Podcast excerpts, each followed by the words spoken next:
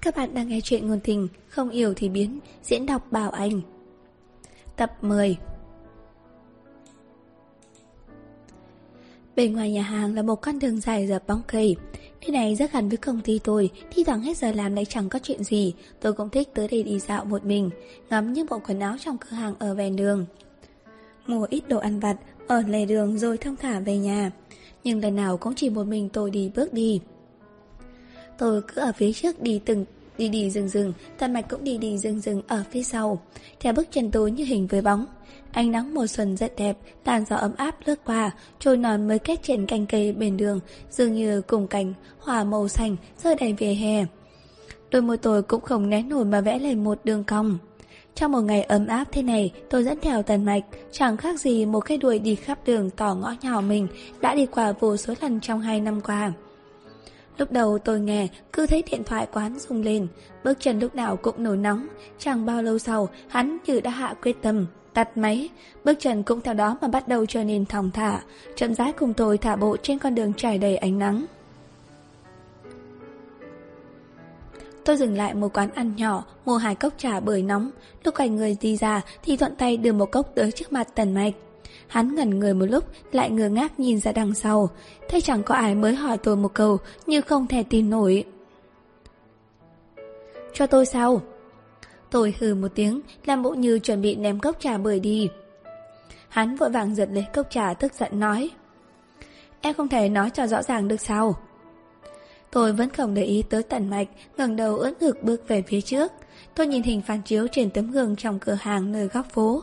Người đàn ông lạnh lùng mặc vest đi giày da ở phía sau mình đang cầm một cốc trà bưởi rẻ tiền vui sướng tới nỗi chẳng biết làm thế nào.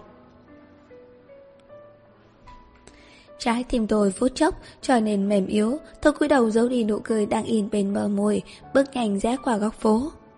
Cứ đi đi ngắm ngắm, tôi chọn được một bộ quần áo trong cửa hàng. Đang loay hoay trong phòng từ đồ thì mẹ già thình lình gọi điện tới truy sát. Tôi hít sâu vào một hơi, chuẩn bị tâm lý xong xuôi mới dám nhận máy. Không ngoài dự kiến, tôi vừa nhận điện thoại là bà làm nguyên một trận chửi bới.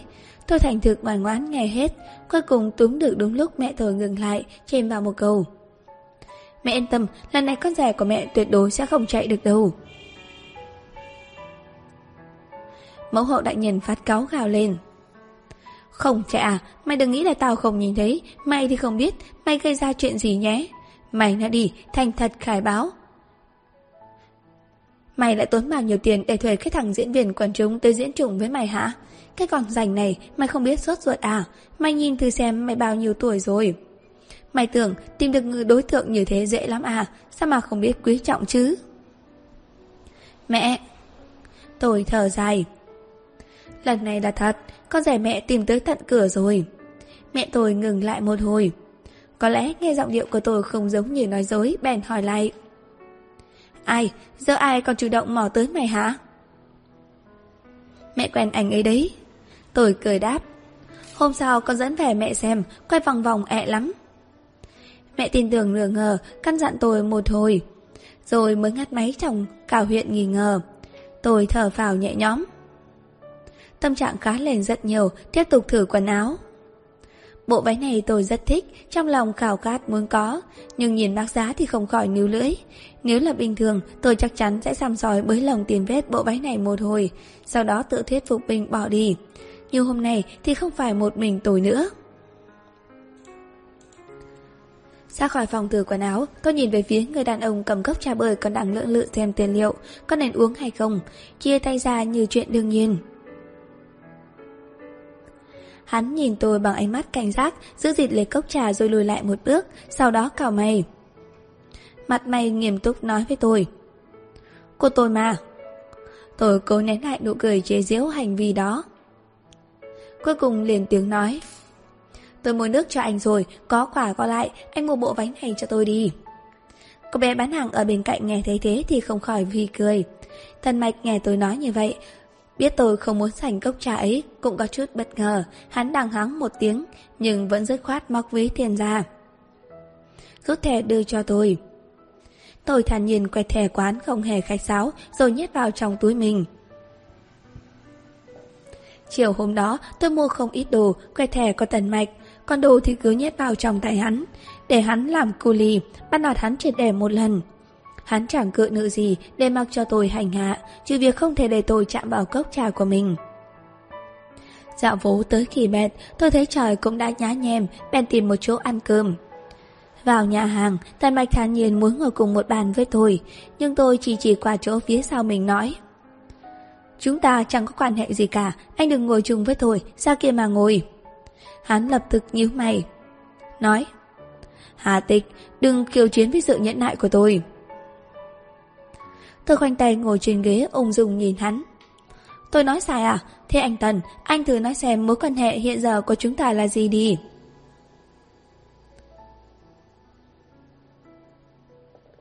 Không phải đã chia tay nhau từ hai năm trước rồi à Tôi còn nhớ đó là tự anh nói ra mà Sao mặt tần mạch trở nên khó coi Từ giấy bị bóp vàng lên tiếng lạo xạo Hôm nay em để tôi cùng đi dạo phố Cả một ngày với em Hóa ra trong lòng vẫn còn nghi hận Tôi không để anh đi cùng Tôi hở hững nói Mua đồ quẹt thẻ là của anh Cũng là tự anh sách suốt quãng đường Nếu muốn thì anh cứ cầm về đi Giờ nếu anh muốn ăn cơm thì cứ tìm đại chỗ nào đó mà ngồi là được rồi, trừ chỗ này của tôi ra.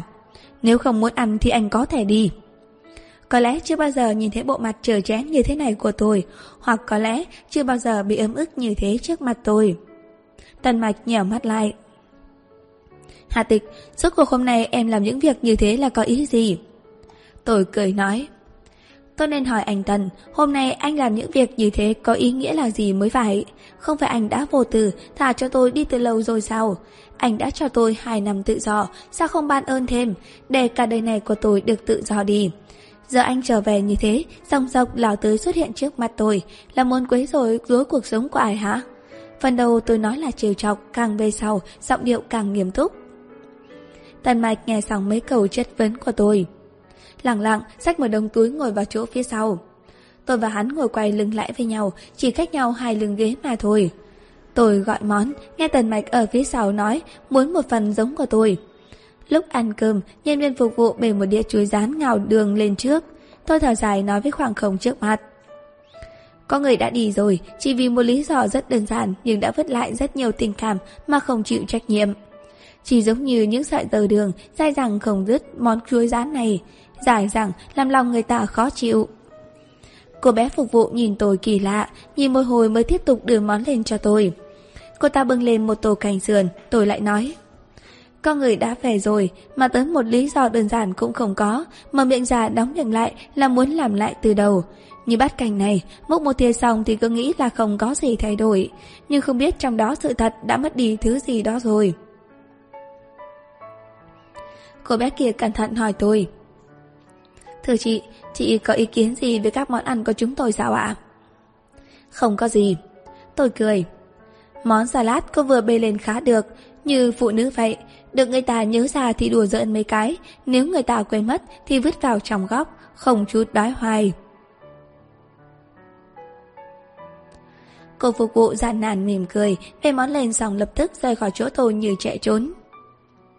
Tôi ăn xong bữa, trong tâm trạng vui vẻ, sau đó thong thả đi bộ về nhà. Tần Mạch vẫn ngoan ngoãn sách đồ đi theo sau tôi, thế nhưng khoảng cách rõ ràng đã xa hơn lúc trước một chút. Tôi cũng chẳng rảnh mà suy nghĩ tới thầm tử của hắn. Số quãng đường chỉ tính tán xem lát nữa có nên chịu đựng đau chân mà đi dạo phố chút nữa không. Không phải khi nào cũng có thể gặp được lúc tận mạch tố tính chịu khó chịu khổ như thế này. Nhưng nghĩ ra thì hẳn là hắn vừa xuất hiện chưa được bao lâu, không chịu được kiểu hành hạ như thế của tôi. Tôi vẫn mềm lòng mà về nhà thôi.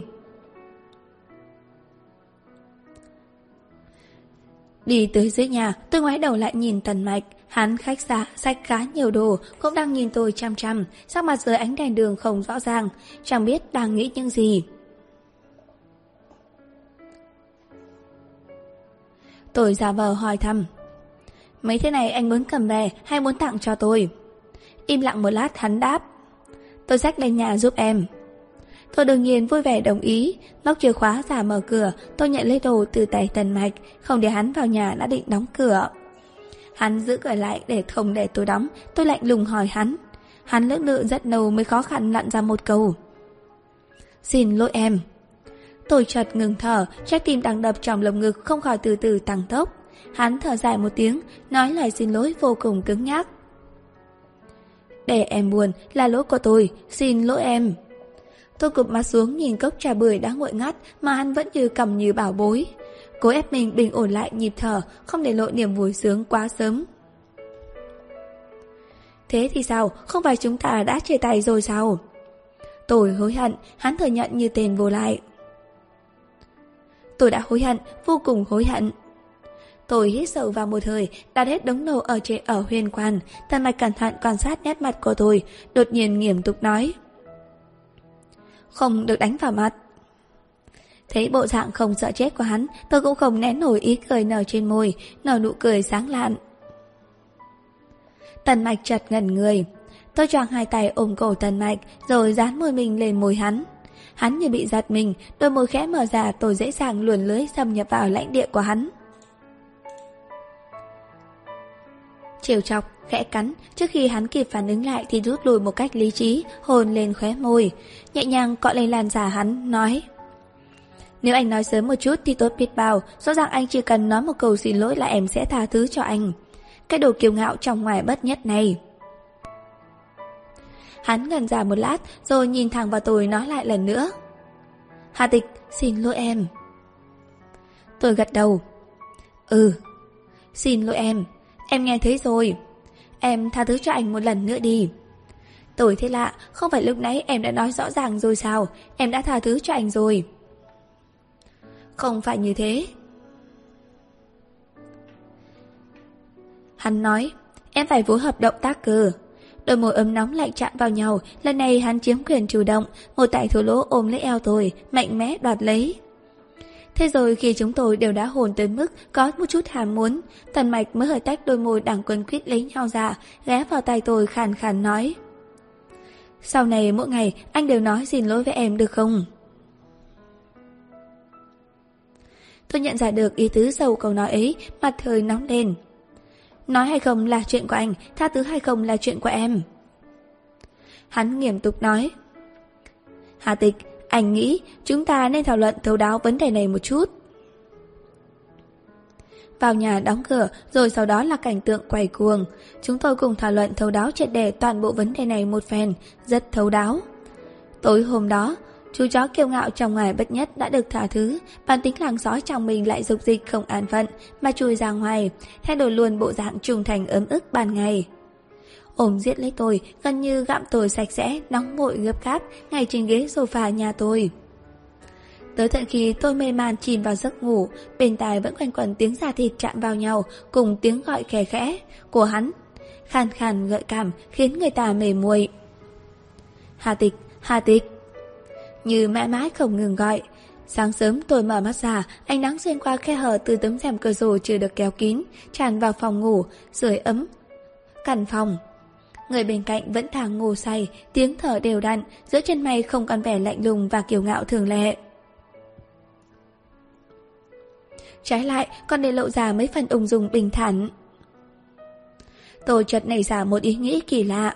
Dường như tôi cứ nhìn như thế này là có thể mãi mãi ngắm gương mặt kỳ ngủ của hắn cho đến tận một ngày, hai ngày, cả hai chúng tôi cũng không mở mắt ra được nữa. Như thế cũng không tồi. Thế nhưng sẽ có một ngày như thế sao? Ý nghĩ này chợt thoáng qua, trong lòng tôi vẫn có chút sợ hãi không biết tương lai sẽ như thế nào. Tôi cứ ở bên hắn như thế này, toàn tâm toàn ý ở bên nhau. Giờ thì hắn nghiêm túc, nhưng sau này thì sao? Chúng tôi liệu có vì hôn nhân mà đối mặt ở tòa án không?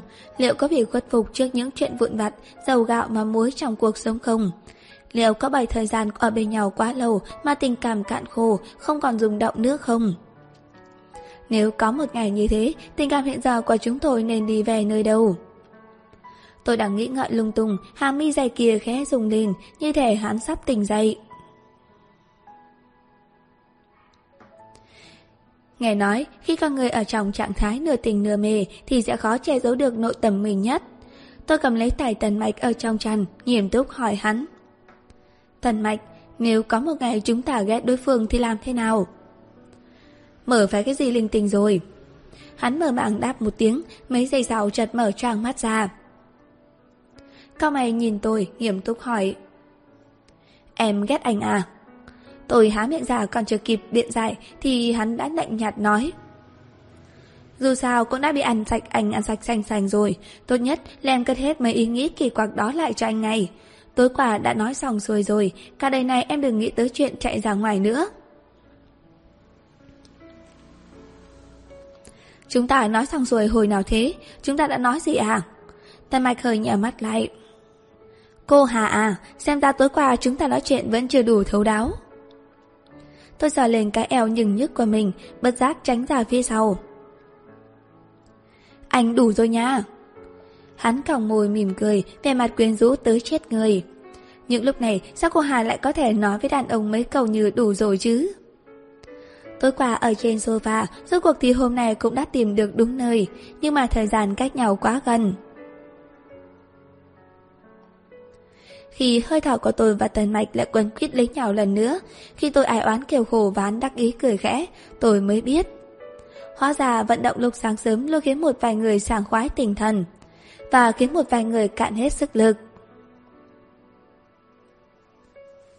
Cuối cùng tôi duỗi thẳng ngón chân, đầu óc trống rỗng, ôm giết lấy lưng hắn, tựa như cả thế giới này chỉ có thể dựa vào hắn. Tần mạch khàn khàn nói bên tai tôi. Hà tịch, anh không phòng tránh, em cũng đừng uống thuốc. Hãy lấy anh đi. Làm cô Tần, ngồi xuống bàn làm việc của mình tôi lại thất thần, nhớ tới hôm Tần Mạch bị tôi phát cáu lên đá ra khỏi cửa, gân xanh trên trán tôi lại nhảy ra. Làm gì có người đàn ông nào cầu hôn vào lúc như thế chứ? Chỉ ghét tên Tần Mạch ra thì còn ai làm được? Mẹ kiếp, anh thật chẳng lãng mạn tẹo nào. Không có hoa hồng vàng đỏ, không có bữa tối dưới ánh nến, tới nhẫn cầu hôn cơ bản nhất cũng không cầm ra cho tôi xem. Thú tính bộc phát thỏa mãn xong thì cầu hôn. Anh cho rằng đây là thế giới động vật, làm xong thì đẻ trứng sinh con, sau đó cùng sống với nhau hết đời à. Thật đúng là tên đàn ông không có chỉ số thông minh trong tình ái. Tôi bực bội đặt mạnh con chuột trong tay sang một bên, nghĩ thầm. Quả nhiên không nên thả thứ cho tần mạch dễ dàng như thế. Đáng lẽ phải ngả hắn thêm vài năm nữa, cho tới khi tôi sảng khoái thoải mái rồi hãng nọ cho hắn nếm chút ngọt ngọt. Đúng lúc này, tạ bất đình tình cờ đi ngoàng qua chỗ tôi. Thế tôi đập chuột bèn quay lại hỏi thăm. Tiểu Hà, cô có chuyện gì không vừa ý hả? Tôi vội vàng nặn ra một nụ cười đáp. Đâu có ạ, không phải vì mấy hôm trước tiểu vương đi rồi sao, công việc ở chỗ tôi hơi căng, muốn kiếm ai đó tới giúp. Dù công việc không căng thì tôi cũng muốn tìm người tới phụ giúp, không thì làm gì có thời gian mà đi gây sự với tần mạch. Tạ bất đình nghe xong bèn gật đầu cười. Dạo này công ty hơi thiếu người, hay cô tới phòng nhân sự điều hài thực tập sinh tới đi, hay là cô đã tự chọn được người nào rồi?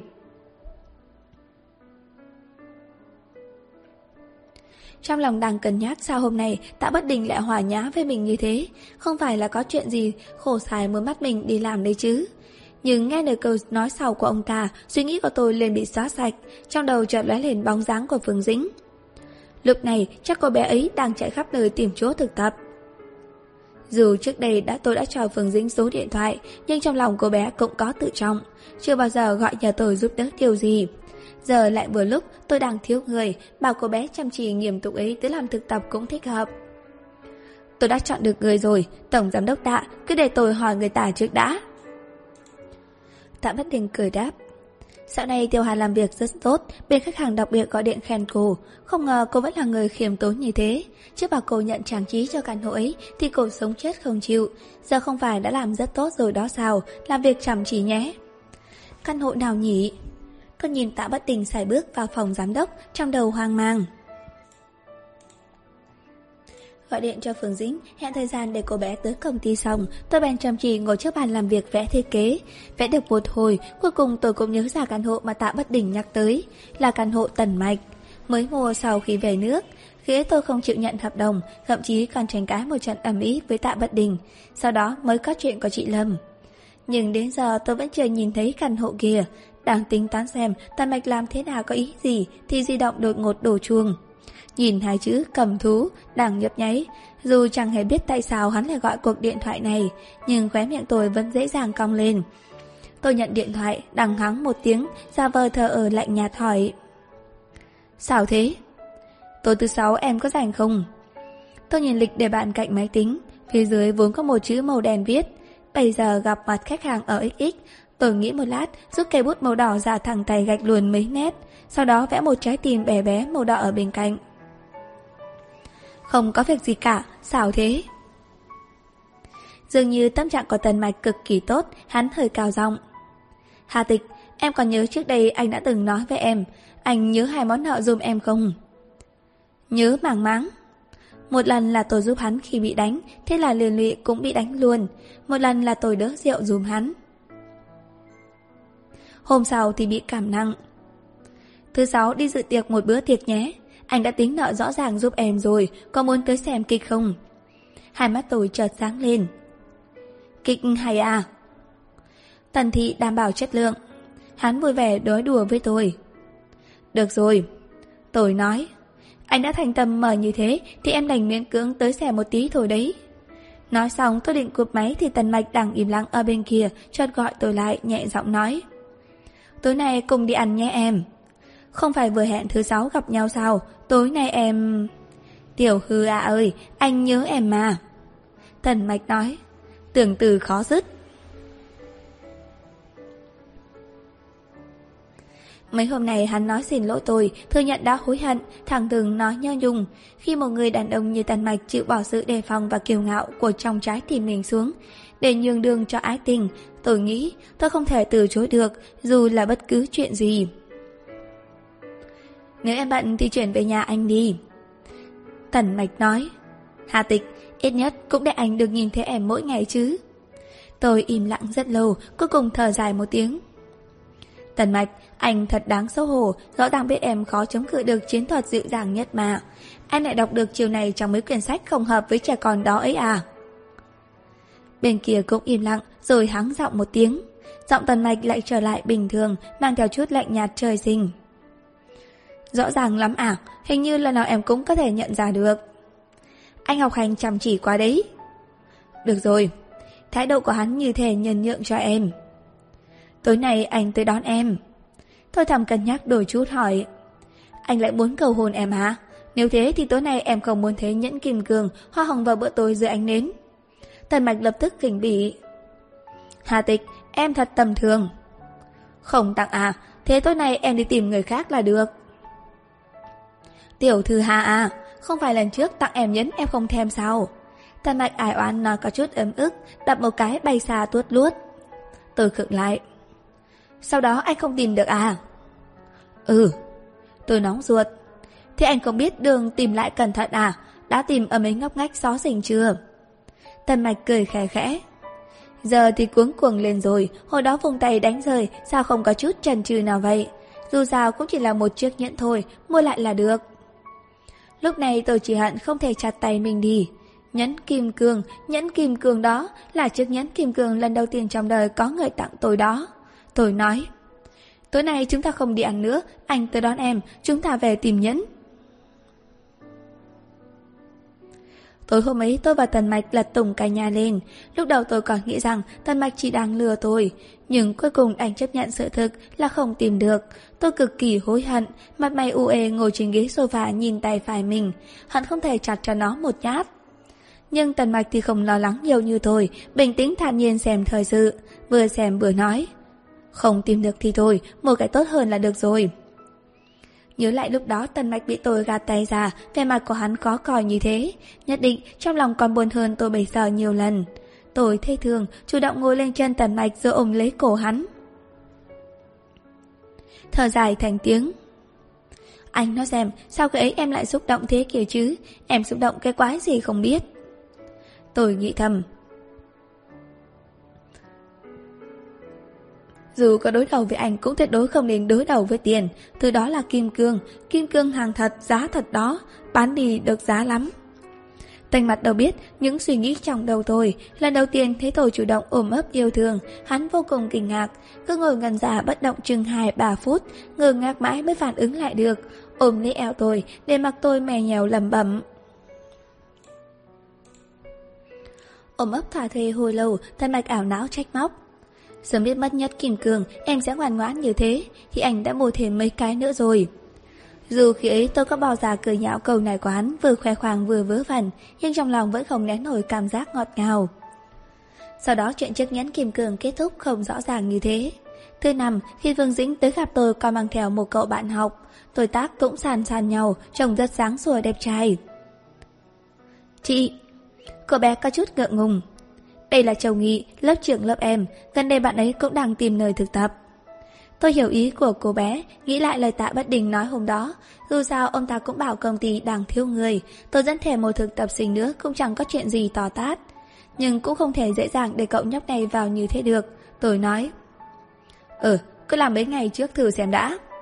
Phương Dính mỉm cười. Cảm ơn chị, lớp trường bọn em tài giỏi lắm, kỳ nào cũng giành được học bổng của trường em đấy. Tôi cũng cười cười, trong lòng thì chẳng ý kiến gì. Bà thứ học bổng ở đại học thì có mấy công ty thật sự xem trọng chứ. Dẫu sao học bổng cũng chỉ có thể chứng minh quá khứ, còn thứ công ty cần lại là tương lai. Cậu nhóc kia cũng vui vẻ cười. Cảm ơn chị Hà, em nhất định sẽ cố gắng hết mình. Lúc đấy tôi nghĩ chẳng qua chỉ là vị trí thực tập sinh thôi mà, cứ để cậu ta vào cũng được. Nhưng nếu tôi biết sau này sẽ xảy ra chuyện như thế, có lẽ hôm ấy có nói gì tôi cũng không để cậu ta bước vào công ty. Tối thứ sáu, tôi và Tần Mạch cùng đi dự bữa tiệc có chút tính chất báo thù. Chủ nhân của bữa tiệc này không phải là Tần Mạch, mà là tổng giám đốc của công ty nào đó có quan hệ mật thiết với chính quyền. Khi tôi và Tần Mạch khoác tay nhau tiến vào thì bữa tiệc đã bắt đầu tới phần nửa rồi. Tôi ngoài mặt thì cười, nhưng âm thầm bấu lên cánh tay Tần Mạch. Đều tại ảnh cả. Thần mạch vui vẻ để tôi bấm một cái chẳng đầu chẳng ngứa. So với thứ hôm nay hắn lấy được trước khi ra ngoài thì bấm nhiều đấy thực sự chẳng ăn nhầm gì. Hắn nở nụ cười dịu dàng hiếm hoi ở trước mặt đám đông, hạ giọng nói với tôi. Cũng nhờ tiểu thư Hà hợp tác tốt mới đúng chứ. Hai má chợt đỏ bừng lên, tôi cầm ly rượu cúi gằm mặt không nói gì nữa. Kiểu tiệc tùng xã giao này phần lớn là các cuộc nói chuyện làm quen vô vị. Chờ mãi chẳng thấy màn kịch hay mà Tần Mạch nói sẽ kéo màn. Tôi có chút nóng ruột, đang định bảo vệ thì Tần Mạch bất chợt, âm thầm bóp tay tôi. Tôi nhìn theo ánh mắt hắn về phía cửa. Đúng lúc, thấy một ông già trung niên hói đầu, tài tỏ mặt béo, mồ hôi nhễ nhại, đang đi theo sau một người đàn ông khác. Gật đầu cuối người chẳng biết đang nói những gì, tôi cào mày. trong người này quen quen. Ừ, quen là phải, trưởng ban châu tàng ở cục thuế, hồi đó em đã gặp lão tà trên bàn rượu. Nếu không có lão tà, chắc em cũng không bị say bí tỉ như thế. Hai năm trước, người ném nhiều đá vào tần thị nhất chính là lão tà. Mấy thầy du côn hồi đó có lẽ cũng có cản hệ tới lão tà. Tính ra, người này chắc là kẻ thù lớn nhất của anh. Tồi thế lạ. Giờ lão ta đang làm gì? Chuyện tham ô nhận hối lộ bị phanh phui, thừa lúc các kim trong bọc còn chưa lòi ra thì vội vàng định nọt cấp trên. Đã như thế thì chẳng phải lão tà sẽ bình an vô sự à? Trong giọng tần mạch có chút ý cười. Tiểu thư Hà ơi, anh mời em tới xem kịch cười mà. Anh đã làm gì hả? Anh chẳng qua chỉ giúp viện kiểm sát thu nhập ít chứng cứ thảm ồ nhận hối lộ của lão mà thôi. Tần mạch nói, đây là những hình phạt về mặt pháp luật mà lão tà đáng phải nhận. Tần mạch vừa nói dứt lời, mấy người đàn ông mặc vest đi dây rào, đột ngột bước vào bữa tiệc, đưa mắt tìm kiếm khắp hội trường, rồi lập tức dừng lại ở trường Ban Châu. Mấy người kia bước tới, rút thẻ kiểm soát viên, sau đó định dẫn trường Ban Châu ra ngoài. Trường Ban Châu tài tỏ mặt béo sợ tới nỗi, mặt mày tái nhợt, mồ hôi trên mặt cứ tuôn ra ảo ảo. Cuối cùng cũng bị bất lực, bị dẫn đi trong ánh mắt có những nhân vật nổi tiếng của các giới. Trước khi ra ngoài, trường Ban Châu trợn trừng mắt căm hận nhìn về phía chúng tôi. Tần mạch ao xa nâng ly lên, rồi ngửa đầu dốc cạn nước trái cây trong ấy. Hắn mím mồi nói. Hà tịch, lúc này em lên đưa vàng đỏ cho anh mới phải. Tôi lạnh lùng hừ một tiếng. Nếu anh muốn đi bệnh viện, thì em đấm anh một cú cho nhanh. Tần mạch vui vẻ thở dài. Chua ngoa. Tôi bĩu môi, bình luận về màn kịch của tần mạch hôm nay. Tần mạch, anh sắp xếp vào này chán quá, chẳng có kịch tính gì hết. Tiểu thư Hà ơi, tiểu thư còn mong thế nào đây? Thất bại trong sự nghiệp đã đủ để hạ gục một người đàn ông rồi. Người ở tuổi như lão ta, vào tù bốc lịch xong thì chẳng thể nào làm lại cuộc đời được nữa. Em không nhận ra sao, em đã khiến cuộc đời của lão ta sụp đổ trong nháy mắt. Tôi nhún vai. Em thích tìm một góc tối cho lão ta mù dao hơn là để pháp luật trừng trị như thế này. Có lẽ đó là điểm khác biệt giữa đàn ông và phụ nữ. Tôi vừa nghĩ chuyện này sẽ kết thúc ở đó, cuộc sống cứ bình lặng trôi qua sau khi tôi và Tần Mạch đã ổn định tình cảm. Tôi nghiêm túc nhận hợp đồng trang trí căn hộ mới của Tần Mạch, cẩn thận nghiêm túc hơn bất cứ hợp đồng nào. Trong mắt tôi, căn hộ này đương nhiên sẽ trở thành ngôi nhà tương lai của tôi và Tần Mạch. Tôi sẽ trở thành nữ chủ nhân của nó.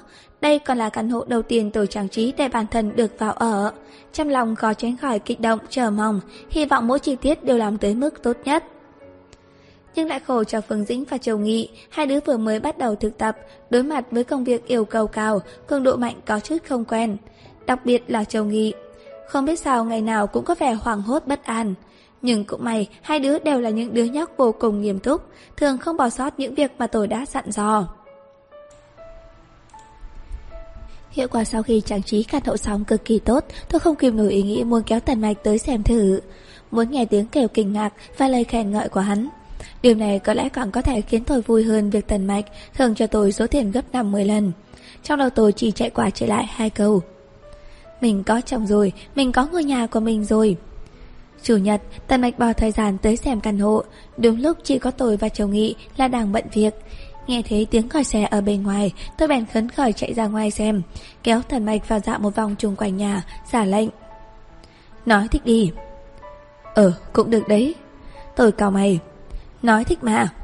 Tần Mạch bật cười. Được rồi, thích. Lúc này tôi mới thỏa mãn mà khoác cánh tay hắn, giới thiệu cho hắn từng chút một. Em muốn đặt cái gì ở đây, bày cái gì ở đó, dù nói thế nào thì Tần Mạch cũng chỉ có một từ được.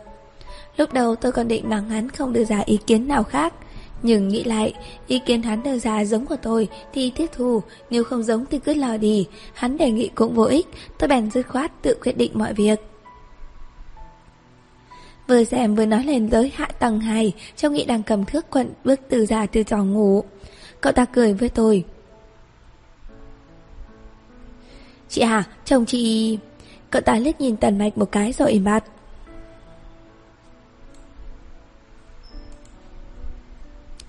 Tôi thế lạ nhìn Châu Nghị đột ngột dựng lại, qua lầu lại nhìn về mặt lạnh nhạt của Tần Mạch, kéo Tần Mạch ra phía sau, nhìn Châu Nghị đề phòng. Chẳng lẽ con này sinh thứ tình cảm gì không nên có với chồng chị hả? Vừa nói câu này, lên mặt tần mạch đã dịu xuống, Châu Nghị cũng kéo miệng già cười khổ nói. Chị à, em, em tự dưng có chút chuyện, em đi trước đây. Nói xong cậu ta cũng chẳng cho tôi gật đầu mà chạy thẳng ra ngoài. Tôi ngoái đầu lại nhìn tần mạch. Chẳng lẽ trước đây anh đã làm chuyện gì không nên làm với người ta? Tần mặt nhếch môi lên lạnh nhạt cười. Có lẽ đã làm rồi. Tôi nhắm mắt nhìn tần mạch một cái cách đầy nguy hiểm. Hắn để kệ ánh mắt tôi ra khắp cơ thể mình, Rồi mới ngừng cười nghiêm túc nói. Hà tịch, đừng dùng cậu ta. Sắc mặt tôi chợt thay đổi. Anh thật sự đã làm chuyện gì với người ta à? Tần mạch đưa mắt nhìn tôi vẻ chê bài giải thích. Bố cậu ta là trường ban châu bị bắt giữ mấy hôm trước Tôi không ngờ được rằng đôi bên lại có quan hệ như thế. Dù Tần Mạch chỉ nói thu nhập ít chứng cứ giúp viện kiểm sát, nhưng theo ánh mắt của Châu Nghị, nhìn Tần Mạch, thì kẻ đã góp công sức lớn nhất để ông bố là trường bàn châu của cậu ta, vào địa ngục hẳn là Tần Mạch rồi. Sau khi biết chuyện này, tôi lên tìm cơ hội để đổi việc Châu Nghị. Không phải tôi sợ cậu ta sẽ gây ra chuyện gì, mà là nếu Châu Nghị tiếp tục dốc hết sức lực trang trí cho căn hộ này, thì đó là chuyện quá mức tàn nhẫn với cậu ta. Nhưng mấy hôm sau, thái độ nghiêm túc với công việc của chồng Nghị thật sự khiến tôi chẳng thể nói gì được. Có lẽ cậu ta đoán được tâm tư của tôi lại càng cẩn thận hơn với công việc này. Nghĩ lại thì cũng phải, ông bố tham ô phải ngồi tù, mình lại là sinh viên hai bàn tay trắng. Trừ việc giữ gìn công việc đang có thật tốt thì cậu ta còn có thể dựa vào cái gì mà sống được nữa. Mỗi lần định nói với Châu Nghị Cậu đổi công ty đi Nhưng vừa nhìn thấy tầm quần dưới mắt cậu ta Là tôi lại mềm lòng không nói lên lời Rốt cuộc cậu ta vẫn chỉ là sinh viên vừa ra trường Cần gì phải dồn ép người ta như thế Cậu ta đã muốn làm tiếc việc này Thì cứ để cậu ta làm là được rồi Tôi nói quyết định này cho Tần Mạch biết Hắn chỉ thản nhiên đáp Chuyện Hà Tịch đã quyết định rồi Thì còn thay đổi được sao Lúc ấy hắn đang ngồi sau bàn làm việc gõ máy tính, cũng chẳng thèm nhìn tôi lấy một cái. Tôi thu mình ngồi trên sofa cạnh bàn làm việc, ôm gối dựa dẫm nghĩ. Gần như không có, nhưng vẫn có đấy. Ừ, đó là kỳ tích. Hắn vừa gõ bàn phím vừa lời định nói. Có lẽ là thần tích. Tôi gật đầu tán thành. Phải đấy, thật sự là thần tích. Anh thần này thật không dễ cho anh. Tiếng gõ bàn phím chợt ngừng lại đôi chút, cuối cùng Tần Mạch cũng chịu nhìn thẳng vào tôi. Cô Hà có ý gì? Ý trẻ mặt chữ đấy. Không nghe được lời muốn nghe, Tần Mạch nhà mắt tỏ ý không vui. Tôi che miệng cười thầm một trận rồi mới nghiêm túc nói. Được rồi, anh đã muốn em nói ra thì em miễn cưỡng nói cho anh biết. Tần Mạch, đời này Hà Tịch chỉ có một lần duy nhất thay đổi quyết định, chính là vì anh. Khóe môi tần mạch hơi cong lên Để lại lộ ra cái mặt như trẻ con trộm được kẹo này rồi. Tôi lắc đầu thở dài Anh thể hiện hết tình cảm trên mặt như thế này Rốt cuộc làm thế nào mà có thể lăn lộn Trong thường trường tới tận bây giờ vậy? Nói thật lòng Biết anh cặp với dịch dường tịch tình Trong hai năm ở Mỹ Em thật sự đã quyết định nửa đời còn lại. Sẽ không liên lạc gì với anh nữa. Anh đúng là đồ không có phẩm giá. Mới xa nhau được bao lâu chứ? Có hai năm mà tới nửa năm là trùng sống với người phụ nữ khác rồi. Tần mạch bị mắng có hơi oan ức, Lạnh lùng hừ một tiếng nói. Thế không phải cô nào ở đó, Ở Trung Quốc, cũng đi xem mặt khắp nơi hả? Điểm khác biệt chính là ở chỗ này. Tôi bực bội đập đập sofa nói. Dựa vào cái gì mà anh không cần tìm cùng một có một nữ mỹ nữ dính lấy? Tốn công tốn sức lấy lòng anh, Em tiền suốt 2 năm mà chỉ toàn thấy một huyện hàng thứ phứ phẩm. Dựa vào cái gì mà anh lại được hưởng phúc của nhân gian, Trong khi em mãi không tìm được anh đẹp trai làm người bầu bạn? Phúc của nhân gian Không dùng như thế. Dựa vào cái gì mà anh che dí ở Mỹ 2 năm Nhưng dùng thành ngữ còn tốt hơn em? Thế bộ dạng cực kỳ oán hận của tôi, Tần mạch ngồi im xem Tôi thở hồn hèn trừng mắt nhìn hắn một hồi mới thở được bình thường nhưng mà, nề mặt ảnh cũng sống không được sùng sướng, em mới thả cho anh đấy. Mấy hôm đó em suy nghĩ kỹ lắm rồi. Anh sống không vui thì em cũng chẳng khác gì. Chỉ bằng chúng ta cứ xích lại với nhau. Có không vui cũng phải cắn răng mà sống cho tốt. Thần Mạnh nhìn tôi chăm chăm, lát sau mới tên tiếng hỏi. Giờ em không vui à? Tôi cân nhắc một hồi. Tốt ngoài dự kiến. Thần Mạch cong môi lên cười, không nói gì nữa, tiếp tục cúi đầu gõ bàn phím. Căn phòng chìm trong im lặng, bàn tay đang ôm gối của tôi siết lại, cuối cùng bật miệng hỏi ra nỗi bất an trong lòng. Tần Mạch, anh muốn kết hôn với em không? Không thế thì còn thế nào? Hắn nói rất đương nhiên. Nhưng mà... Tôi hỏi, anh sẽ thương em được bao lâu? Một năm, hai năm, hay lâu hơn nữa? Những thứ tình cảm như yêu đương rồi sẽ có một ngày tàn biến. Nếu không còn nữa thì chúng ta nên làm sao? Hà tịch Tần Mạch nói, Em chỉ cần nghĩ giờ chúng ta không ở bên nhau Thì sau này lên làm gì là được? Nếu giờ chúng tôi không ở bên nhau Thì làm gì có sau này? Tôi thở dài thường thượt. Được rồi anh Tần ạ, Chúng ta cứ giống tạm thế này trước vậy. Tần Mạch gõ mạnh lên bàn phím Enter một cái, Như thể cuối cùng đã làm xong công việc. Hắn ngẩng đầu lên nhìn tôi Rồi đứng dậy chậm rãi đi từng bước về phía tôi Cô Hà này Hắn cúi người xuống, nhẹ nhàng in một nụ hôn lên khóe môi tôi.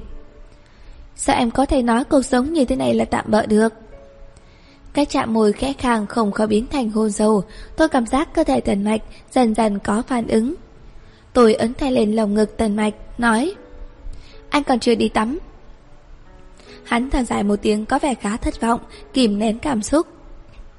Hà tịch, em chờ anh một lát. Hắn ngoan ngoãn đi tắm rửa, còn tôi ngoan ngoãn chờ hắn trong phòng. Dành qua hoa chán, tôi bèn lướt qua từng post trên Weibo. Đang xem say sưa thì Tần Mạch đã cấp tấp tắm xong bước ra ngoài. Đúng lúc tôi đang đọc tới một câu mà tôi vẫn luôn muốn nói với Tần Mạch. Nghe. Bèn gọi hắn qua xem. Tần Mạch, anh tới đây xem cái này này. Người đàn ông thông minh sẽ không cãi nhau với phụ nữ, bởi sẽ không cãi được. Anh thấy chưa, sao lại đừng cãi nhau với em đấy? Thành mặt nhìn tôi sau đi. Thản nhiên nhìn màn hình một lúc rồi nhớn mày lên nói. Sao em không đọc nốt nửa câu sau luôn ra đi? Nửa câu sau hả? Tôi lướt mắt nhìn mới phát hiện phía sau vẫn còn mấy chữ. Cưỡng hồn là được rồi. Da mặt tôi giật giật mấy cái, tần mạch đứng sau lưng tôi nhẹ nhàng mỉm cười. Hắn cúi đầu xuống ghé sát bên tai tôi, hạ giọng như nỉ non, như quyến rũ. Cô Hà này, cô ra ám hiệu gì với tôi vậy? Nhiệt độ hai bên má dần dần tăng lên, tôi không khỏi né sang bên cạnh, lớn giọng nói. Hừ, anh tưởng bờ cái gì thế? Bảo anh đọc câu trước thì cứ đọc câu trước là được rồi. Hắn nói. Thế là giờ em đang cãi nhau với anh đấy à? Mãi đến khi đôi môi ấm nóng ấy nhẹ nhàng tiến tới đôi môi phát hiện mình đã bị tần mạch dẫn vào trong phòng rồi. Đàn ông không cãi được phụ nữ. Được rồi, nhưng tần mạch không thuộc phạm chú ấy. Hôm sau, tôi đỡ eo bước vào căn hộ mới, tiếp tục việc trang trí. Tối thần mạch nói tạm thời có việc bận không đến đón được. Tôi tự đi xe buýt về nhà. Trên xe buýt có gắn tivi, lần đầu tiên tôi xem thời sự bằng nghề người già. Bởi ông Châu, trưởng ban của Cục Thuế bị bắt giữ vì tham ô nhận hối lộ, đã sợ tội tự sát trong tù. Mấy hôm sau đó, Châu Nghị không tới làm việc. Tôi không nói gì cả, Phương Dĩ liên lạc với cậu ta mấy lần, nhưng cũng không có kết quả. Dù cô bé cảm thấy kỳ lạ, nhưng cũng vì ngại mà không tới hỏi tôi. Ba ngày sau, cuối tuần tôi và Tần Mạch đã hẹn nhau cùng đi xem phim. Tôi cho đội thi công về nghỉ người sớm, ở lại một mình thu dọn phòng ốc thêm một lát nữa, rồi ngồi trên bậc thang ban công cho Tần Mạch, lái xe tới đón. Cửa chính kêu két lên một tiếng, tôi cứ nghĩ là Tần Mạch, đáng thấy lạ, sao hôm nay không thấy xe quán đậu, thì chợt người thấy mùi xăng nồng nặc. Tôi hoảng hốt quay đầu lại, cho thấy Châu Nghị đang xách một thùng xăng lớn lao đảo bước vào. Tôi sợ tới hoàng hồn quát lên. Châu Nghị, cậu sao thế? Chị Hà. Cậu ta hoảng hốt nói. Những người em yêu thương đã không còn, bố em cũng mất rồi, dù bình thường ông ấy chẳng quan tâm tới em ấy, nhưng tốt xấu gì cũng là người thân duy nhất của em. Ông ấy đi rồi, em còn chờ ông ấy xa tù về nhà nữa.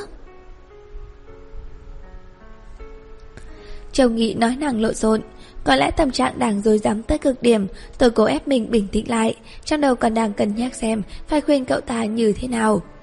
Nhưng Châu Nghị đột ngột mở nắp bình xăng, tươi ra bốn khắp bốn phía như phát tiền khiến chỗ nào trong phòng cũng bị dính xăng. Tôi sợ đến nỗi mặt tay xanh, vừa đứng dậy định ngăn cản Châu Nghị thì cậu ta đã để ý tới hành động của tôi, lập tức ném chiếc can nhỏ đựng xăng về phía tôi. Các người đã đẩy bố tôi vào tù Ông ấy chết rồi Sao các người vẫn còn sống Sao các người vẫn còn sống hạnh phúc như thế chứ Cậu điền rồi à Tôi không nhịn nổi mà gào lên. Cậu bình tĩnh lại chút đi, Nhìn xem chuyện cậu làm lúc này có ý nghĩa gì hả? Bố cậu tham ô vào tù, Chịu sự phán quyết của pháp luật, Chứ không phải bất cứ ai gây ra cả. Là chị. Chầu Nghị nói. Là chồng của chị. Giờ có mấy quan chức là chồng sạch chứ. Dựa vào cái gì mà chỉ bắt mình bố tôi? Tất cả là tần mai gây ra. Tôi im lặng, không phải đồng tình với lời cậu ta, mà vào giờ phút này, trong Nghị hoàn toàn không nghe lọt tài lời nói của người khác. Chỉ rút vào trong ngõ cụt, thay vì dùng lời nói, chẳng thà dùng biện pháp mạnh. Tôi cố gắng chậm rãi đứng thẳng dậy, có không để kích động tới chồng Nghị. Ai ngờ tôi vừa bước một bước về phía cậu ta, cậu ta đột ngột bóc bật lửa trong túi ra. Một tiếng tách, nhẹ nhàng lại khiến trái tim tôi rung lên. Không được động đậy. Cậu ta nói. Được, tôi đứng im. Tôi lập tức đáp. Từ trước tay này, tôi luôn tin vào cầu mềm sợ cứng, cứng sợ liều mạng. Trong nghị thấy đánh bật lửa lên ủy hiếp đội được thôi thì mỉm cười rất thỏa mãn. Chị Hà, tôi biết chị là người tốt bụng, nhưng chồng chị thì khốn nạn vô cùng, hắn phải chịu trừng phạt. Châu Nghị, không ai có thể trừng phạt ai thầy luật pháp được. Nếu có một ngày Tần Mạch vi phạm pháp luật bị bắt đi, nếu anh ta cũng sợ tôi tự sát, chắc chắn tôi sẽ không làm những chuyện như thế này. Mỗi người đều phải chịu trách nhiệm về việc mà mình đã làm. Tôi tin rằng bố cậu cũng hiểu đạo lý này. Chồng Nghị nhìn tôi thoáng im lặng, làm sao cậu ta không hiểu được đạo lý này chứ? Chỉ bởi nhất thời thường tầm quá độ mà hỗn loạn tâm trí thôi. Cậu ta vỗ lên đầu mình, dường như suy nghĩ đang dối như tờ vò. Không đúng, không đúng. Tôi thấy bật nửa trong tay cậu ta đã tắt ngóm, trong lòng biết cơ hội đã tới rồi. Thuận tay nhà can sang ở bên cạnh ném về phía châu nghị. Can sang bằng sắt đập thẳng vào đầu cậu, khiến cậu ta choáng váng mặt mày. Tôi thừa cơ hội này, bất chấp tất cả nhào về phía trước, hai tay túm chặt lấy bàn tay đang cầm bật lửa của cậu ta. Sau đó, nhè hàm răng trắng bóc ra cắn một cái thật mạnh. châu Nghị gào lên một tiếng đau đớn Tôi vừa giả sức cắn, vừa khua tay giật lấy bật lửa. Nhủ thầm, dù có thế nào cũng không thể để cậu ta châm lửa được.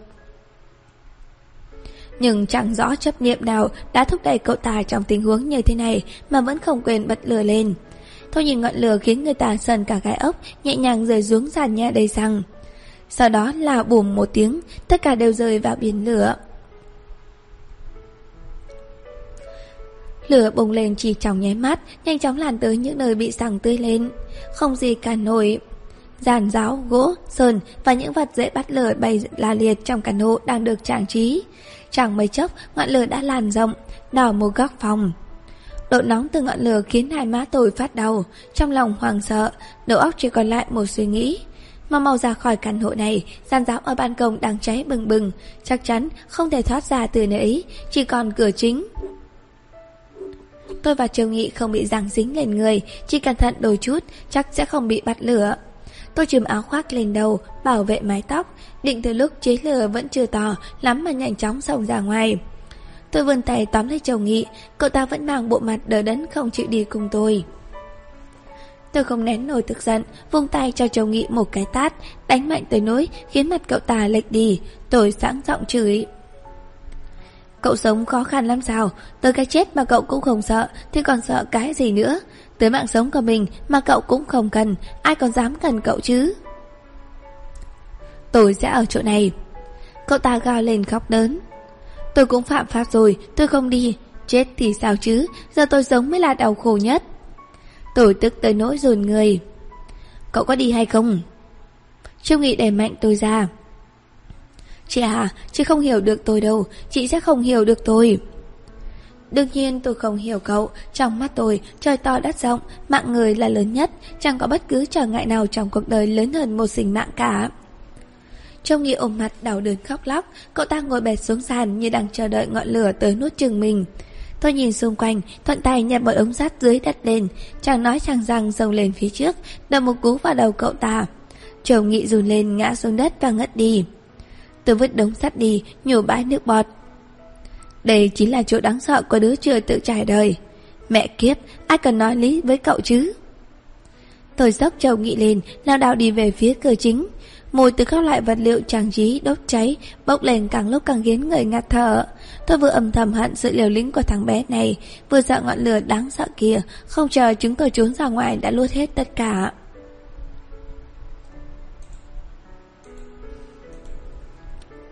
Vất vả lắm mới đi tới chỗ huyền quan trong đám khói mịt mù ngạt thở. Không ngờ cửa chính cũng đang có một vũng sảng bốc cháy dữ dội. Tôi nghĩ rằng, nhìn trong nghị đang ngất xỉu, Trong lòng cảm hận nói, Đúng là thằng nhóc suy nghĩ chu toàn, Có lẽ khi cậu ta vào cửa đã dưới vũng sảng này già rồi, Lửa trong phòng vẫn cháy bừng bừng Và cả chỗ này cũng bùng cháy. Thật sự muốn cùng chết với tôi sao? Tôi không do dự nhiều, Vẫn vác cậu ta quay người đi lên tầng trên.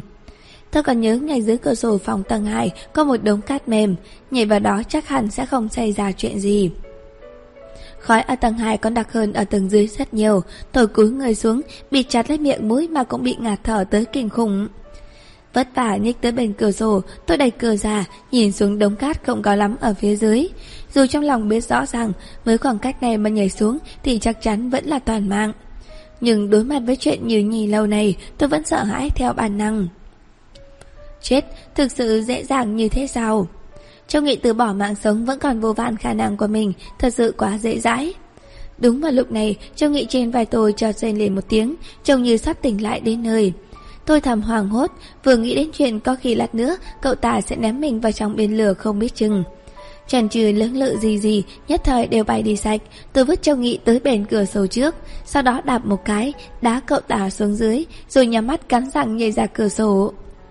Giờ chồng nghĩ bị đạp tới chỗ nào Tôi đã hoàn toàn không để ý được nữa. Tôi chỉ cảm giác một chân mình bị đún sâu vào trong đống cát. Sau đó cả gương mặt cũng bị đập mạnh lên mặt đất Làm mũi tôi đau kịch liệt Máu mũi ào ào chảy ra. Vẹo rồi, vẹo rồi. Tôi mũi cuống quýt dãy ruộng Bò ra khỏi đống cát Vừa lảo máu mũi vừa ổ mũi Nói. Vốn đã không cao rồi Mẹ kiếp, ngã một cái mà hỏng hết.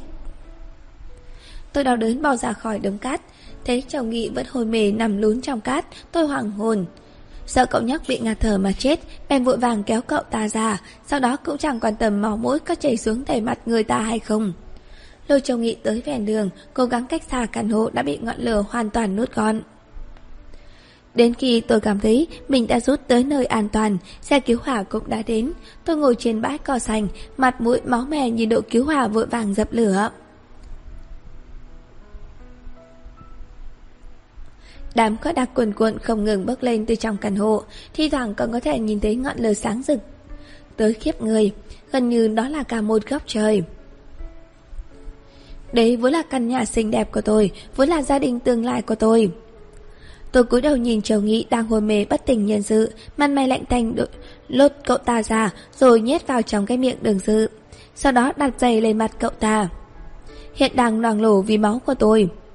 Dù làm thế, nhìn căn hộ bị ngọn lửa nuốt chừng tôi vẫn thấy đau đớn, viền mắt đỏ hoe. Tôi tốn bằng nhiều thời gian và sức lực để trang trí cho ngôi nhà tương lai của mình. Tôi đang thương tâm thì một chiếc xe Việt giã đột ngột lướt qua tầm mắt, sau đó chậm rãi dừng lại ở chỗ mấy chiếc xe cứu hỏa. Người đàn ông mặc vest đi dây già bước xuống, hắn quay lưng lại với tôi, tôi không nhìn thấy nét mặt, chỉ thấy bóng lưng thẳng tắp của hắn cứng đờ. Hắn sẽ bước đi về phía căn hộ, một nhân viên cứu hỏa nhanh nhẹn ngăn cản tần mạch. Cách một con đường, tôi đâu có thể nghe được bọn họ đang nói những gì. Chỉ thấy gương mặt bị ánh lửa nhuộm thành màu của tần mạch, ánh mắt lạnh lẽo khiến người ta sợ hãi. Tôi không khỏi thở dài một tiếng đi về phía hắn. Anh ơi, anh muốn tôi nói thế nào với anh đây? Giờ căn hộ này không thể vào được. Nhân viên cứu hỏa phát cáu. Đừng cản trở công việc của chúng tôi được không? Tôi muốn tìm vợ tôi. Thần mạch để bàn tay đang ngăn cản mình của nhân viên cứu hỏa ra, cố chấp nói. Nếu bên trong có người, chờ thế nửa nhỏ đi một chút, chúng tôi sẽ vào cứu cứu ngay. Giờ lửa cháy tỏ thế này, vào đó thì cậu cũng chết thôi. Tôi muốn tìm cô ấy. Tôi sững sờ, ngừng bước nhìn theo bóng lưng tần mạch. Hoa già hắn quan tâm tới tôi như vậy, trái tim bỗng tràn hạnh phúc. Tần mạch Tôi nhào lên ôm chặt lấy eo hắn, áp sát vào lưng hắn, chu hết máu mũi lên chiếc áo vest của hắn, nghẹn ngào nói. Khỏi cần tìm nữa, em đã ở đây rồi, em đang ở đây.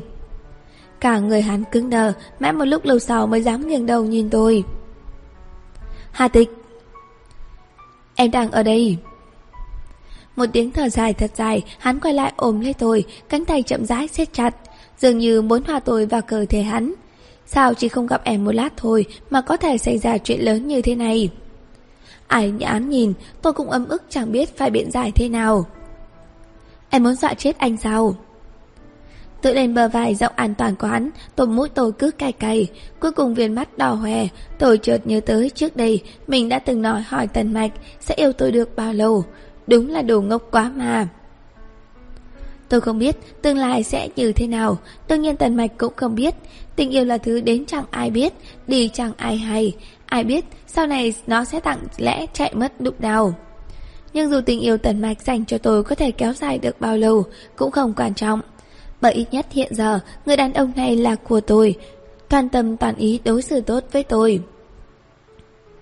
Tần Mạch Tôi nói Mai chúng ta đi đăng ký nhé Đăng ký kết hôn Bàn tay Tần Mạch đang ôm tôi ghét chết chặt. Được. Nếu nó tôi chỉ có thể tin tình yêu được một nửa Vậy thì nửa hoài nghi còn lại Hãy để hôn nhân lấp đầy. Cho đối phương một sự ràng buộc trách nhiệm Để hai người cùng ở bên nhau được hạnh phúc hơn. Đây mới là ý nghĩa tồn tại của hôn nhân. Trong cơn gió đêm bị cháy, cháy hồ nóng Tôi lặng lẽ ôm siết nhau. Đột nhiên Tần Mạch hỏi. Hà Tịch Em đang chảy nước miếng trên vai anh à? Lúc này đầu óc tôi có hơi choáng váng vất mơ hồ Không ngẩng lên được. Tần mạch không nghe thấy tiếng trả lời Thấy lạ bèn kéo tôi ra Nhìn mặt con tôi thì thần thái chợt thay đổi. Em bị thương sao không nói sớm? Máu, máu mũi. Tôi chạm lên mũi mình Cho thấy đầu ghê gớm Thần chí chỉ thoáng cái đã trở nên tỉnh táo lại. Mà mũi của tôi chỉ lâu như thế Mà vẫn chưa chịu ngừng. Tần mạch kéo tôi lên xe. Mũi của em đã sưng lên rồi Chúng ta đi bệnh viện trước Lúc này tâm ý thức được sự nghiêm trọng của tình hình Nhất thời sợ tới nỗi tay chân lạnh bằng, Mồ hôi lạnh chảy khắp người Tần mạch lôi tôi lên xe Tôi sợ đến nỗi run lẩy bẩy Mặt mũi tàn là máu, gào lên Mũi em vẹo rồi, vẹo rồi. Tần mạch cũng không lên tiếng, mặt mày tay xanh, cấp tốc phóng xe đi. Em thế này, sao mai đi đăng ký kết hôn được? Nghe tôi lo lắng chuyện này, sắc mặt hắn dịu lại, bật cười bất đắc dĩ. Tôi thì hắn cười, nỗi ấm ức trong lòng càng tăng thêm. Nếu em bị hủy hoại dung nhàn thì sẽ bám anh cả đời, anh đừng nghĩ tới chuyện sống yên. Thế thì em hủy hoại dung nhàn một chút cũng không sao. Tôi ngần ra, chút ngọt ngào trong lòng không ngừng lan tỏa, nhưng ôm lấy cây mũi đang chảy máu không ngừng, tôi lại thấy sợ hãi. Mà tôi đầy máu ngồi trong xe hắn vừa khóc vừa cười. Anh đúng là đồ khốn, đồ khốn nạn. Khi chúng tôi ra khỏi bệnh viện, mỗi tôi đã được bằng lại thành một cục tò, gần như chắn hết tầm nhìn. Suốt đường lái xe trở về, Tần Mạch mới nhớ tới việc hỏi tôi chuyện đã xảy ra. Tôi thở dài một tiếng thành thực kể lại cho hắn nghe. Tần Mạch kể xong, chỉ im lặng không nói gì. Sau này tôi mới biết, tối hôm ấy, khi tôi và Tần Mạch rời đi chẳng được bao lâu, Châu Nghị đã tỉnh lại, sau đó tự tới đồn cảnh sát tự thú. Hôm sau, tôi và Tần Mạch đi làm đăng ký kết hôn từ sáng sớm. Nhân viên nhìn vết thương trên mặt tôi. Sau khi ba bốn lần lượt xác nhận, chắc chắn tôi không bị bạo lực ủy hiếp mới làm thủ tục cho chúng tôi. Tôi nhìn Tần Mạch ký tên mà mặt mày khó coi, cứ đứng cạnh che miệng cười thầm. Tần Mạch quái đầu lại nhìn tôi cau mày. Nếu bàn tới bạo lực thì rõ ràng phải là em bạo lực ảnh mới đúng chứ. Tôi xòe tay ra. Nếu anh Tần chê tôi thì giờ có thể bỏ cuộc chạy lên người. Hắn nhớn mày lên cào ngạo. Anh thích ăn đòn, thế nào? Em sẽ bảo vệ, không để người khác bắt nạt anh. Tôi vỗ ngực bảo đảm, khiến mọi người đứng chung quanh phải phì cười. Cầm hai quyển sổ đỏ chót đứng dưới ánh nắng mai, tôi ngước lên nhìn Tần Mạch, hắn cũng đang dần người ngơ ngẩn. Anh Tần, tôi nói, Nửa đời sau phải quan tâm tới em nhiều nhé. Hắn cầm lấy bàn tay đang chia ra của tôi, nghiêm túc đáp. Cô Hà, hôm nay chúng ta sẽ về nhà truyền biện khai thác sản phẩm đời sau đi. Khóe miệng tôi giật giật. Ấy, bàn ngày bàn mặt mà. Hắn mỉm cười quyến rũ tôi một cách đáng xấu hổ. Chúng ta có thể bàn tối, sau đó lại tiếp tục bàn.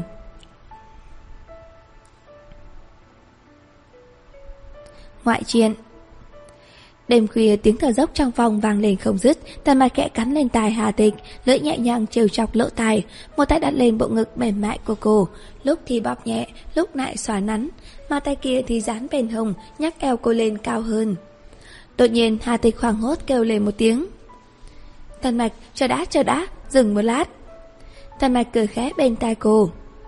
Cô Hà ơi, không dừng được đâu, cô kêu muộn rồi. À, không được không được. Hà tịch liên tục kêu lên. Đau eo, đau eo. Chuột rút rồi. Trong bóng tối, gân xanh nổi lên để chán trần mạch. Em thật không có tiền đồ gì. Em cũng có muốn đâu. Hà tịch khóc không ra nước mắt. Mau xoa giúp em chút đi nào Đầu chết đi được.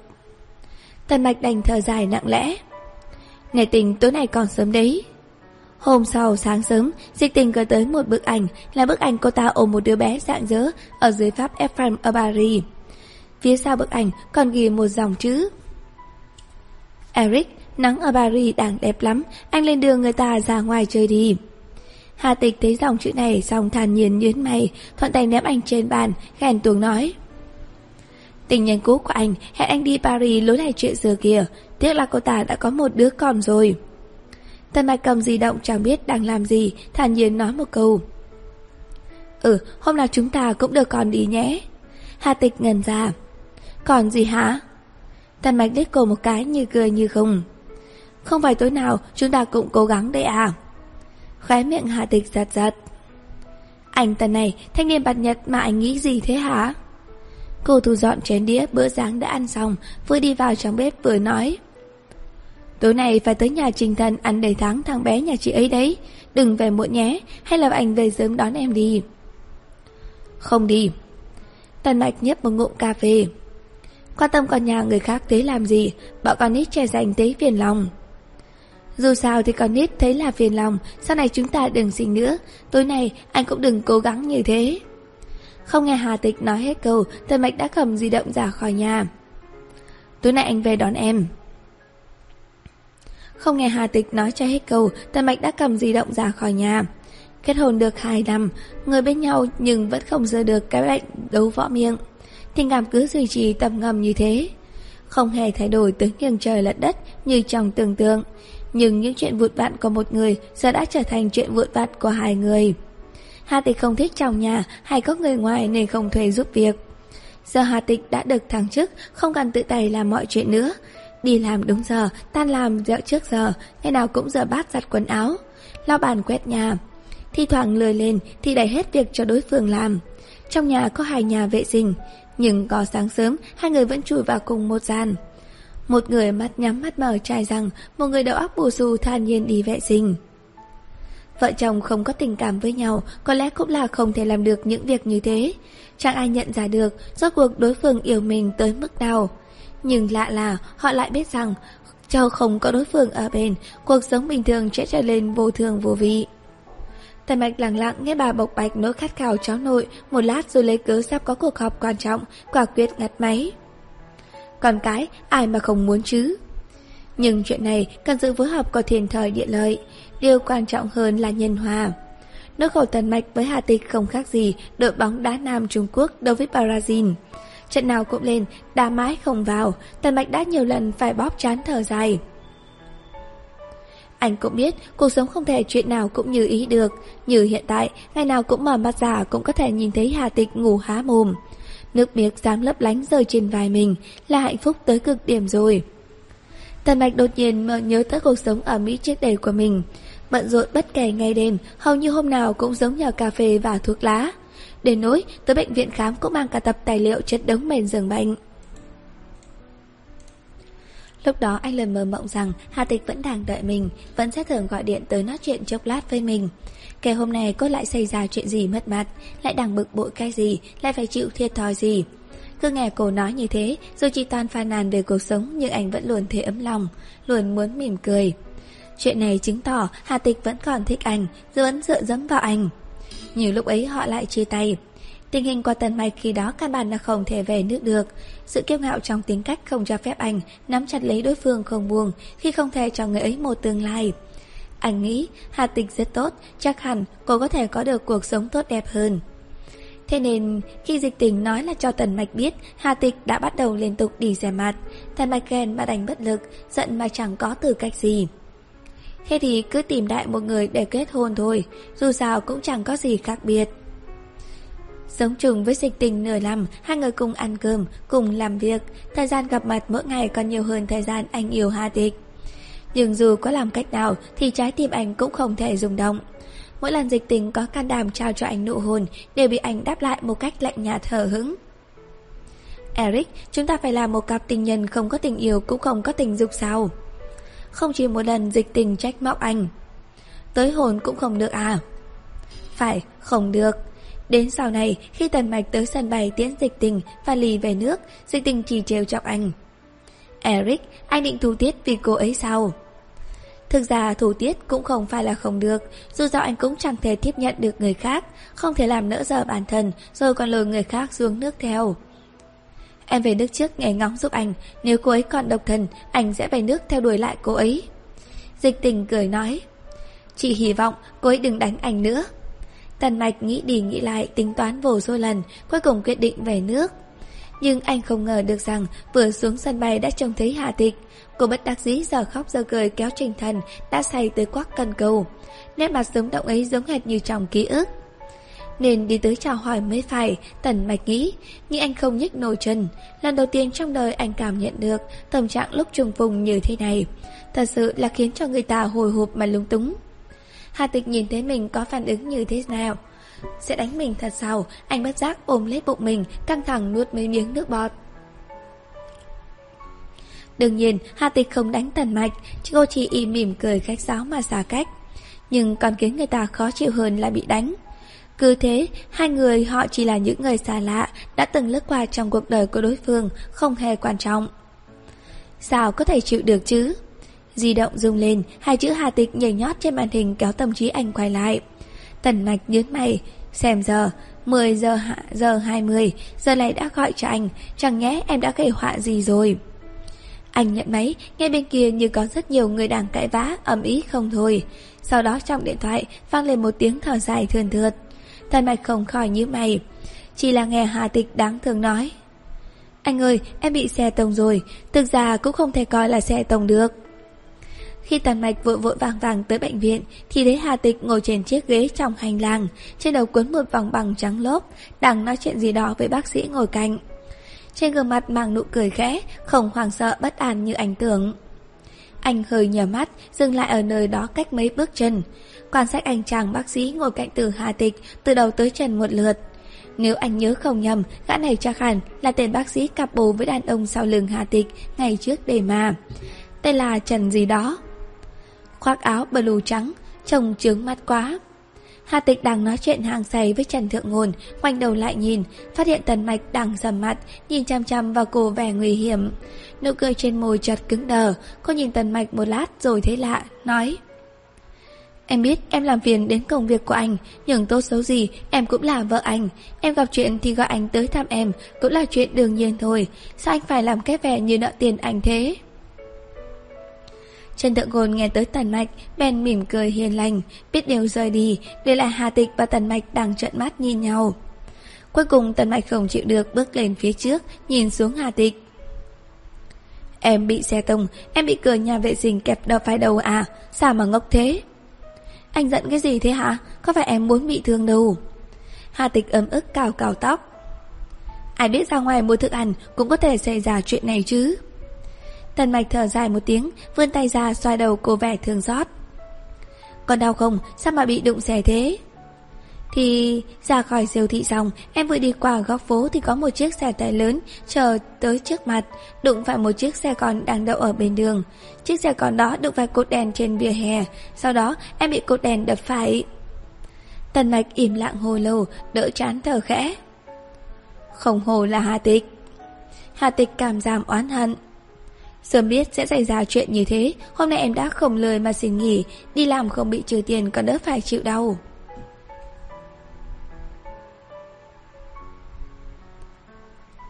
Tần mạch chạm lên lớp bằng trắng trên đầu Hà Tịch, ánh mắt lóe lên hỏi.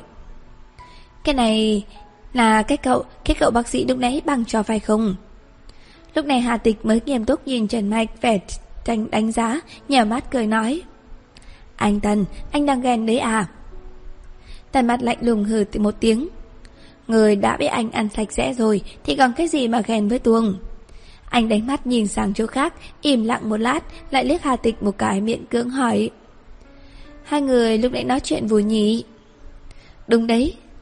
Tần mạch trợn mắt tức giận, Mặt mày lạnh tành lôi Hà Tịch đi. Vui cũng không có cơ hội đâu, Cậu ta là thằng khác rồi, Em là của anh. Hà Tịch đi sau anh không ngừng cười, Lôi mồm của anh là lọ giấm kiểu ngạo. Tần mạch thực sự không nghe được nữa, Vừa quay đầu lại đã có đôi môi đỏ mọng, Nhẹ nhàng hồn lên cánh môi mình. Ngày tình anh đáng yêu như thế này, Thường cho anh đấy. Hà Tịch cào ngạo ngẩng đầu nói Thần mạch ngần ngờ xóe, Sờ bên khóe môi, Nhưng mực bội trong lòng đột ngột bị quét sạch. Môi cứ cong lên, Không tự chủ được. Anh nghiêm mặt, cũng làm bộ cào ngạo như Hà Tịch. Ừ được rồi, Cho em thêm cơ hội để thưởng đó. Thưởng cho anh một tỷ nhé. Hà Tịch ngoắc ngoắc ngón tay với Tần Mạch, ra hiệu cho anh cúi người xuống. Tần Mạch nửa tin nửa ngờ, Ghé tài lại. Hà Tịch đột ngột hét lên. Anh sắp được làm bố rồi. Ánh mắt anh chợt đờ đẫn, tàn mạch quay đầu lại nhìn Hà Tịch đang tủm tỉm cười. Như một gã khờ, không biết do bị Hà Tịch cào lên mà thế, hay là bị dạ trò phát khiếp rồi. Bố! Anh lặp lại. Hà Tịch gật đầu, tần mạch lại chợt ngần giả lát nữa, cuối cùng như sực tỉnh. Móc di động cuống quần bấm số gọi đi, ăn nói lộn xộn. Mẹ, sắp làm bố rồi, mẹ về nước nhanh lên. Vâng, có, có rồi, con... Vâng, con có rồi. Còn có rồi, chúng con sắp có em bé rồi. Hết chuyện không yêu thì biến. Xin cảm ơn các bạn đã chú ý lắng nghe.